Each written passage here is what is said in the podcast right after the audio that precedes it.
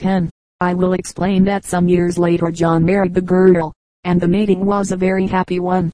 After John had been to King's College two years we find in the faded and yellow old letter book an item written by the father to the effect that, our Johnny is doing well at college. He seems sedate and intent on gaining knowledge, but rather inclines to law instead of the ministry. Dr. Johnson was succeeded by Dr. Myles Cooper, a fellow of Oxford, who used to wear his mortar-board cap and scholar's gown up Broadway. In young Jay's veins there was not a drop of British blood.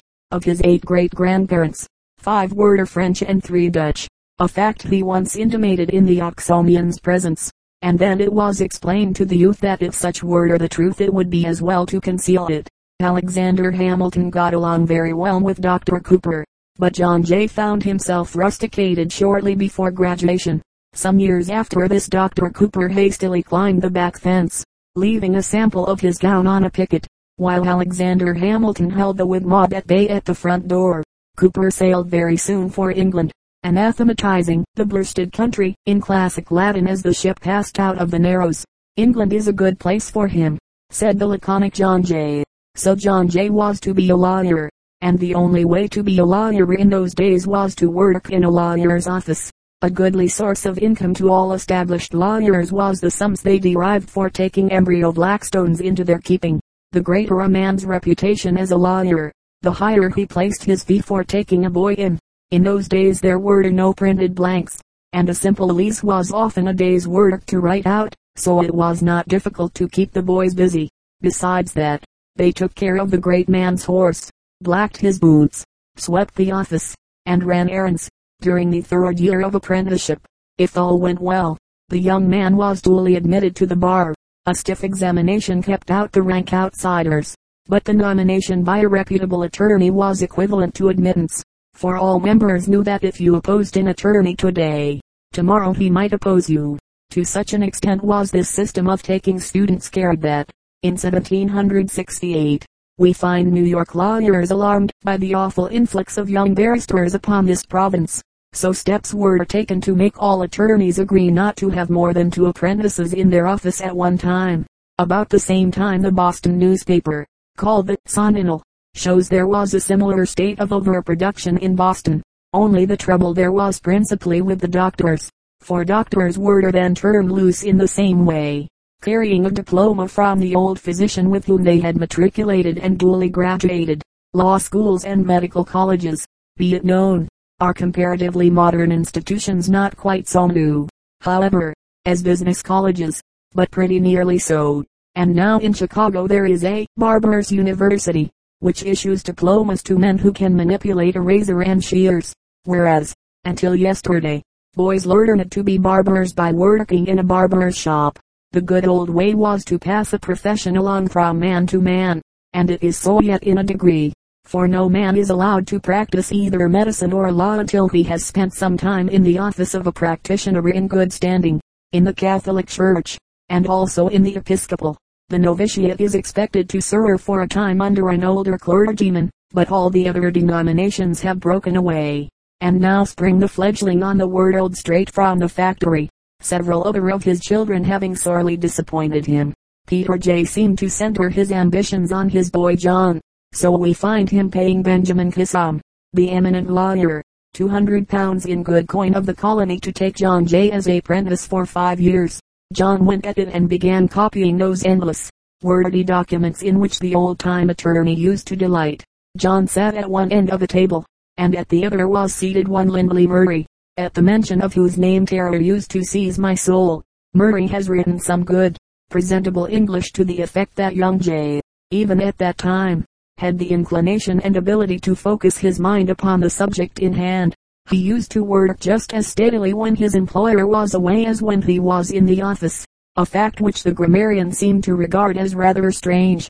In a year we find that when Mr. Kissam went away he left the keys of the safe in John Jay's hands, with orders what to do in case of emergencies. Thus does responsibility gravitate to him who can shoulder it, and trust to the man who deserves it. It was in Kissam's office that Jay acquired that habit of reticence and serene poise which, becoming fixed in character, made his words carry such weight in later years.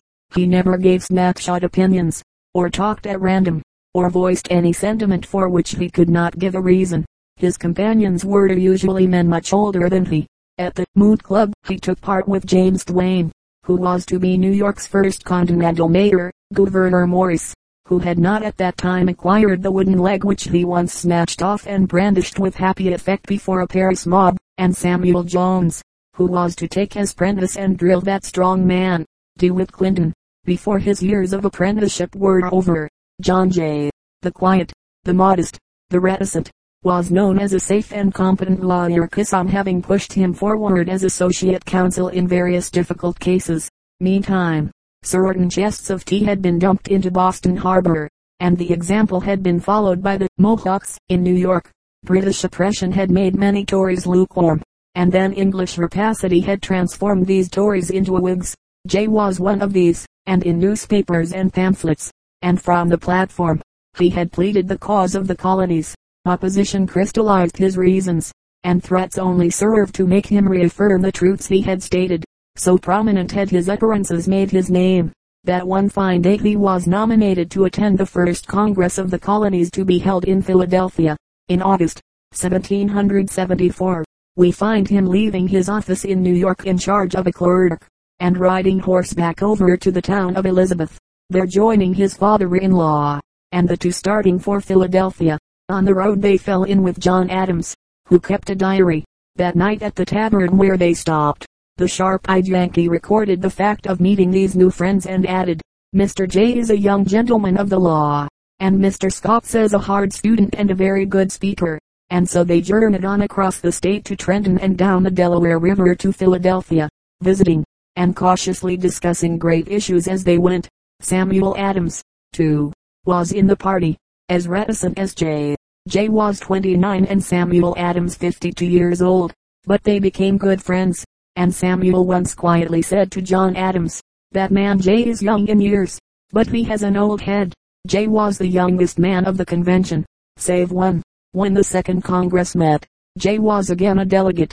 He served on several important committees, and drew up a statement that was addressed to the people of England, but he was recalled to New York before the supreme issue was reached, and thus, through accident, the Declaration of Independence does not contain the signature of John Jay. In 1778, Jay was chosen president of the Continental Congress to succeed that other patriotic Huguenot, Laurens.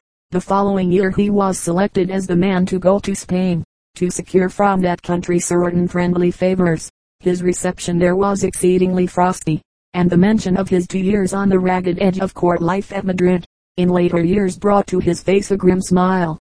Spain's diplomatic policy was smooth hypocrisy and rank truth and all her promises, it seems, were made but to be broken. Jay's negotiations were only partially successful, but he came to know the language, the country and the people in a way that made his knowledge very valuable to America. By 1781, England had begun to see that to compel the absolute submission of the colonies was more of a job than she had anticipated. News of victories was duly sent to the mother country at regular intervals.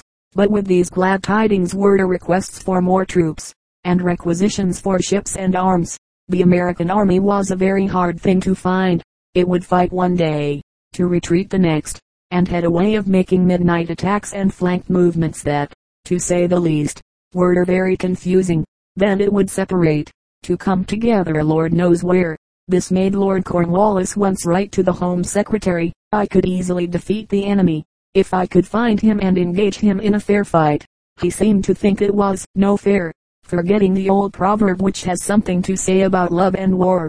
Finally, Cornwallis got the thing his soul desired a fair fight. He was then acting on the defensive. The fight was short and sharp, and Colonel Alexander Hamilton, who led the charge, in ten minutes planted the stars and stripes on his ramparts. That night Cornwallis was the guest of Washington and the next day a dinner was given in his honor. He was then obliged to write to the Home Secretary, we have met the enemy, and we are theirs. But of course he did not express it just exactly that way. Then it was that King George, for the first time, showed a disposition to negotiate for peace. As peace commissioners, America named Franklin, John Adams, Laurens, Jay. and Jefferson. Jefferson refused to relieve his wife, who was in delicate health, Adams was at the Hague. just closing up a very necessary loan. Laurens had been sent to Holland on a diplomatic mission, and his ship having been overhauled by a British man of war, he was safely in that historic spot, the Tower of London. So Jay and Franklin alone met the English commissioners, and Jay stated to them the conditions of peace. In a few weeks Adams arrived, still keeping a diary. In that diary is found this item, the French call me Washington de la negotiation, a very flattering compliment indeed, to which I have no right, but sincerely think it belongs to Mr. Jay. Jay quitted Paris in May, 1784, having been gone from his native land eight years. When he reached New York there was a great demonstration in his honor. Triumphal arches were erected across Broadway.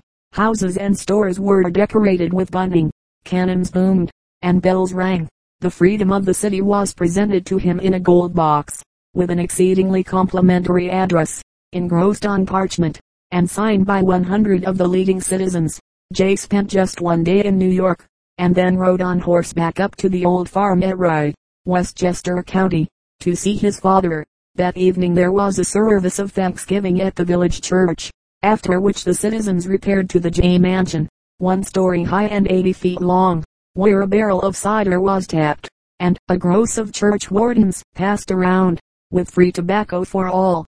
John Jay stood on the front porch and made a modest speech just five minutes long, among other things saying he had come home to be a neighbor to them, having quit public life for good but he refused to talk about his own experiences in Europe. His reticence, however, was made up for by good old Peter Jay, who assured the people that John Jay was America's foremost citizen, and in this statement he was backed up by the village preacher, with not a dissenting voice from the assembled citizens. It is rather curious or it isn't. I'm not sure which how most statesmen have quit public life several times during their careers, like the prima donnas who make farewell tours. The ingratitude of republics is proverbial, but to limit ingratitude to republics shows a lack of experience. The progeny of the men who tired of hearing Aristides called the just are very numerous.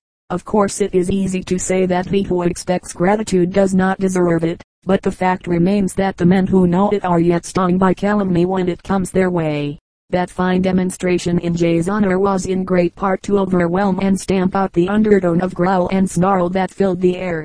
Many said that peace had been gained at awful cost, that Jay had deferred to royalty and trifled with the wishes of the people in making terms, and now Jay had got home, back to his family and farm, back to quiet and rest. The long, hard fight had been won and America was free.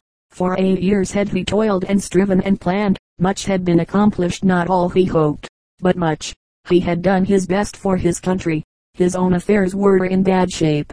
Congress had paid him eagerly, and now he would turn public life over to others and live his own life.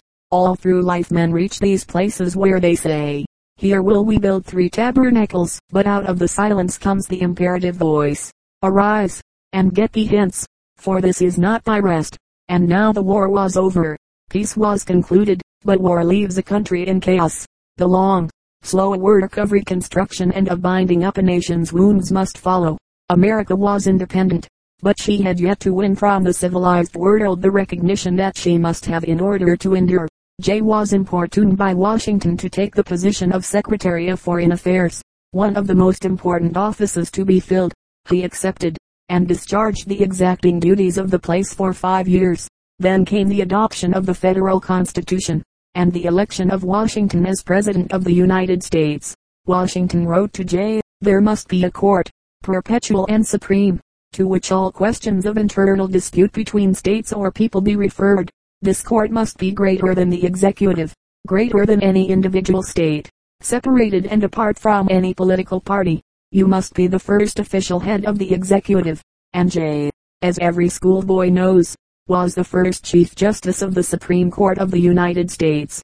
By his sagacity, his dignity, his knowledge of men, and love of order and uprightness, he gave it that high place which it yet holds, and which it must hold, for when the decisions of the Supreme Court are questioned by a state or people, the fabric of our government is but a spider's web through which anarchy and unreason will stalk.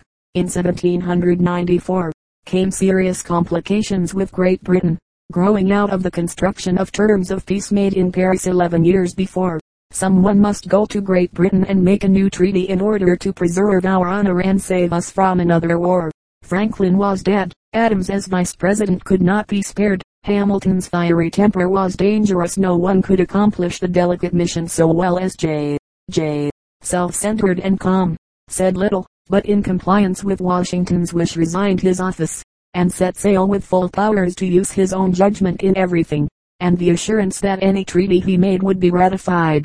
Arriving in England, he at once opened negotiations with Lord Grenville, and in five months the new treaty was signed. It provided for the payment to American citizens for losses of private shipping during the war, and over $10 million were paid to citizens of the United States under this agreement. It fixed the boundary line between the state of Maine and Canada, provided for the surrender of British posts in the far west, that neither nation was to allow enlistments within its territory by a third nation at war with another, arranged for the surrender of fugitives charged with murder or forgery, and made definite terms as to various minor, but none the less important, questions. A storm of opposition greeted the treaty when its terms were made known in America. Jay was accused of bartering away the rights of America, and indignation meetings were held, because Jay had not insisted on apologies and set sums of indemnity on this, that and the other. Nevertheless, Washington ratified the treaty, and when Jay arrived in America there was a greeting fully as cordial and generous as that on the occasion of his other homecoming. In fact, while he was absent, his friends had put him in nomination as governor of New York. His election to that office occurred just two days before he arrived, and when he landed his senses were mystified by hearing loud hurrahs for Governor Jay. When his term of office expired he was re-elected, so he served as governor, in all, six years. The most important measure carried out during that time was the abolition of slavery in the state of New York, an act he had strenuously insisted on for 20 years, but which was not made possible until he had the power of governor, and crowded the measure upon the legislature. Over a quarter of a century had passed since John Adams and John Jay had met on horseback out there on the New Jersey Turnpike. Their intimacy had been continuous and their labors as important as ever engrossed the minds of men. But in it all there was neither jealousy nor bickering. They were friends. At the close of Jay's gubernatorial term, President Adams nominated him for the office of Chief Justice, made vacant by the resignation of Oliver Ellsworth. The Senate unanimously confirmed the nomination, but Jay refused to accept the place. For 28 years he had served his country served it in its most trying hours. He was not an old man in years, but the severity and anxiety of his labors had told on his health, and the elasticity of youth had gone from his brain forever. He knew this, and feared the danger of continued exertion. My best work is done, he said. If I continue I may undo the good I have accomplished. I have earned a rest. He retired to the ancestral farm at Bedford, Westchester County, to enjoy his vacation. In a year his wife died, and the shock told on his already shattered nerves. The habit of reticence grew upon him, says one writer, until he could not be tricked into giving an opinion even about the weather, and so he lived out his days as a partial recluse, deep in problems of raising watermelons, and sheep that would not jump fences. He worked with his hands, wore blue jeans, voted at every town election, but to a great degree lived only in the past. The problems of church and village politics and farm life filled his declining days. To a great degree his physical health came back, but the problems of statecraft he left to other heads and hands. His religious nature manifested itself in various philanthropic schemes, and the Bible Society he founded endures even unto this day. These things afforded a healthful exercise for that tireless brain which refused to run down.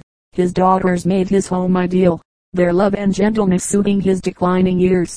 Death to him was kindly, gathering him as autumn, the messenger of winter, reaps the leaves. No one has ever made the claim that Jay possessed genius. He had something which is better, though, for most of the affairs of life, and that is common sense. In his intellect there was not the flash of Hamilton, nor the creative quality possessed by Jefferson, nor the large all-roundness of Franklin. He was the average man who has trained and educated and made the best use of every faculty and every opportunity. He was genuine, he was honest, and if he never surprised his friends by his brilliancy, he surely never disappointed them through duplicity. He made no promises that he could not keep, he held out no vain hopes, As a diplomat he seems merely the ideal.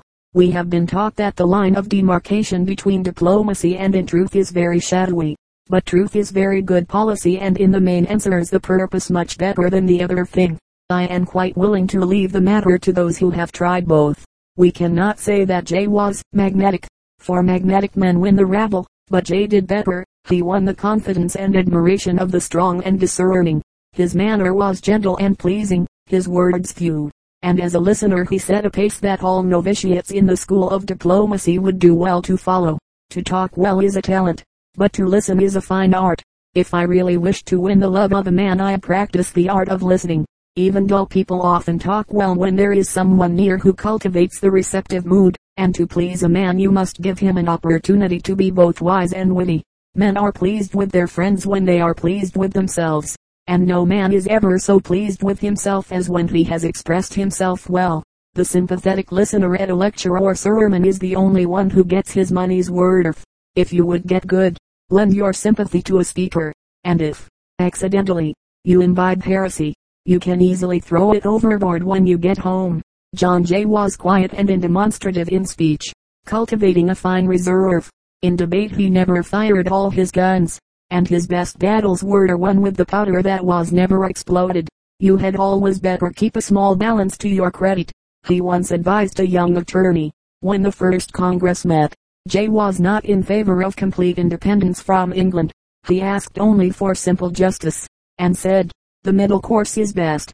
He listened to John Adams and Patrick Henry and quietly discussed the matter with Samuel Adams, but it was some time before he saw that the density of King George was hopeless and that the work of complete separation was being forced upon the colonies by the blindness and stupidity of the British Parliament.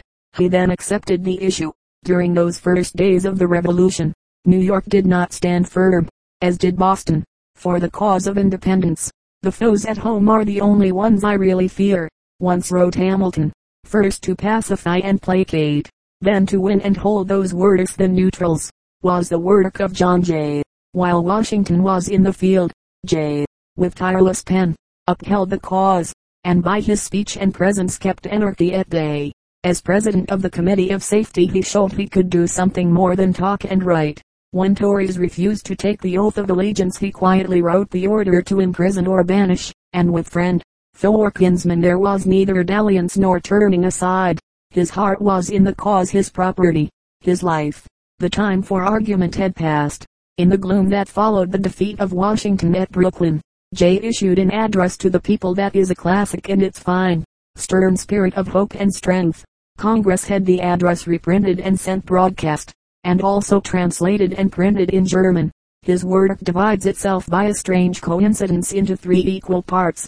Twenty-eight years were passed in youth and education, twenty-eight years in continuous public work, and twenty-eight years in retirement and rest as one of that immortal ten, mentioned by a great English statesman, who gave order, dignity, stability and direction to the cause of American independence. The name of John Jay is secure. William H. Seward I avow my adherence to the Union, with my friends, with my party, with my state, or without either, as they may determine, in every event of peace or war, with every consequence of honor or dishonor, of life or death. Speech in the United States Senate. 1861 I was a freshman at the Little Red Schoolhouse. The last exercise in the afternoon was spelling. The larger pupils stood in a line that ran down one aisle and curled clear around the stove. Well do I remember one winter when the biggest boy in the school stood at the tail end of the class most of the time, while at the head of the line, or always very near it, was a freckled, check apron girl, who once at a spelling bee had defeated even the teacher. This girl was ten years older than myself, and I was then too small to spell with this first grade. But I watched the daily fight of wrestling with such big words as an intention al lie and a misunderstanding, and longed for a day when I too should take part and possibly stand next to this fine, smart girl, who often smiled at me approvingly, and I planned how I would hold her hand as we would stand there in line and mentally dare the master to come on with his dictionary. We two would be the smartest scholars of the school and always help each other in our sums. Yet one time had pushed me into the line. She of the check apron was not there, and even if she had been I should not have dared to hold her hand. But I must not digress. The particular thing I wish to explain is that one day at recess the best scholar was in tears, and I went to her and asked what was the matter, and she told me that some of the big girls had openly declared that she my fine, freckled girl, the check aproned, the invincible held her place at the head of the school only through favoritism. I burned with rage and resentment and proposed fight. Then I burst out crying and together we mingled our tears. All this was long ago. Since then I have been in many climes, and met many men, and read history a bit I hope not without profit. And this I have learned, that the person who stands at the head of his class be he country lad or presidential candidate is always the target for calumny and the unkindness of contemporaries who can neither appreciate nor understand. Not long ago I spent several days at Auburn, New York, so named by some pioneer who, when the 19th century was very young, journeyed thitherward with a copy of Goldsmith's Deserted Village in his pack. Auburn is a flourishing city of 30,000 inhabitants. It has beautiful wide streets, lined with elms that in places form an archway. There are churches to spare and schools galore and handsome residences. Then there are electric cars and electric lights and dynamos, with which men electrocute other men in the wink of an eye. I saw the fin de siècle guillotine and sat in the chair and the jubilant patentee told me that it was the quickest scheme for extinguishing life ever invented patented Anno Christi 1895. Verily we live in the age of the push button, and as I sat there I heard a laugh that was a quaver, and the sound of a stout cane emphasizing a jest struck against the stone floor. We didn't have such things when I was a boy, came the tremulous voice, and then the newcomer explained to me that he was 87 years old last May and that he well remembered a time when a plain oaken gallows and a strong rope were good enough for Auburn, provided Bill Seward didn't get the fellow free, added my newfound friend. Then the old man explained that he used to be a guard on the walls, and now he had a grandson who occupied the same office, and in answer to my question said he knew Seward as though he were a brother. Bill, he was the luckiest man ever in Auburn. He married rich and tumbled over bags of money if he just walked on the street. He believed in neither God nor devil and had a pompous way o' making folks think he knew all about everything. To make folks think you know is just as well as to know, I suppose. And the old man laughed and struck his cane on the echoing floor of the cell. The sound and the place and the company gave me a creepy feeling, and I excused myself and made my way out past armed guards, through doorways where iron bars clicked and snapped, and steel bolts that held in a thousand men shot back to let me out out into a freer air and a better atmosphere. And as I passed through the last overhanging arch where a one-armed guard wearing a GAR badge turned a needlessly big key, there came and deconned across my inward sight a vision of a check apron girl in tears, sobbing with head on desk. And I said to myself, yes, yes, country girl or statesman, you shall drink the bitter potion that is the penalty of success. Drink it to the very dregs. If you would escape moral and physical assassination, do nothing. Say nothing. Be nothing court obscurity. For only in oblivion does safety lie. All mud sticks. But no mud is immortal. And that senile fling at the name of Seward is the last flickering, dying word of detraction that can be heard in the town that was his home for full half a century, or in the land he served so well. And yet it was in Auburn that mob spirit once found a voice, and when Seward was Lincoln's most helpful adviser, and his sons were at the front serving the country's cause. Cries of burn his house, burn his house, came to the distracted ears of wife and daughter. But all that has gone now. In fact, denial that calumny was ever offered to the name of Seward springs quickly to the lips of Auburn men, as they point with pride to that beautiful old home where he lived, and where now his son resides, and then they lead you, with a reverence that nearly uncovers, to the stately bronze standing on the spot that was once his garden now a park belonging to the people. Time marks wondrous changes, and the city where William Lloyd Garrison lived in a red hole, as reported by Boston's mayor, now honors Commonwealth Avenue with his statue. And so the sons of Seward's enemies have devoted willing dollars to preserving that classic face and spindling form in deathless bronze. And they do well, for Seward's name and fame are Auburn's glory. I may be mistaken, but it seems to me that all the worry of the world is quite useless and on no subject affecting mortals is there so much worry as on that of number not love, parents' ambitions for their children. When the dimpled darling toddles and lisps and chatters, The satisfaction he gives is unalloyed, for he is so small and insignificant, his demands so imperious, that the entire household dance attendance on the wee tyrant, and count it joy. But by and by the things at which we used to laugh become presumptuous, and that which was once funny is now perverse. And the more practical a man island the larger his stock of Connecticut common sense, the greater his disillusionment as his children grow to manhood. When he beholds dawdling inanity and dowdy vanity growing lush as Jimson, where yesterday, with strained prophetic vision, he saw budding excellence and worth. His soul is wrung by a worry that knows no peace. The matter is so poignantly personal that he dare not share it with another in confessional, and so he hugs his grief to his heart, and tries to hide it even from himself. And thus does many a mother scrub the kitchen floor on her knees, rather than face the irony of maternity and ask the assistance of Th.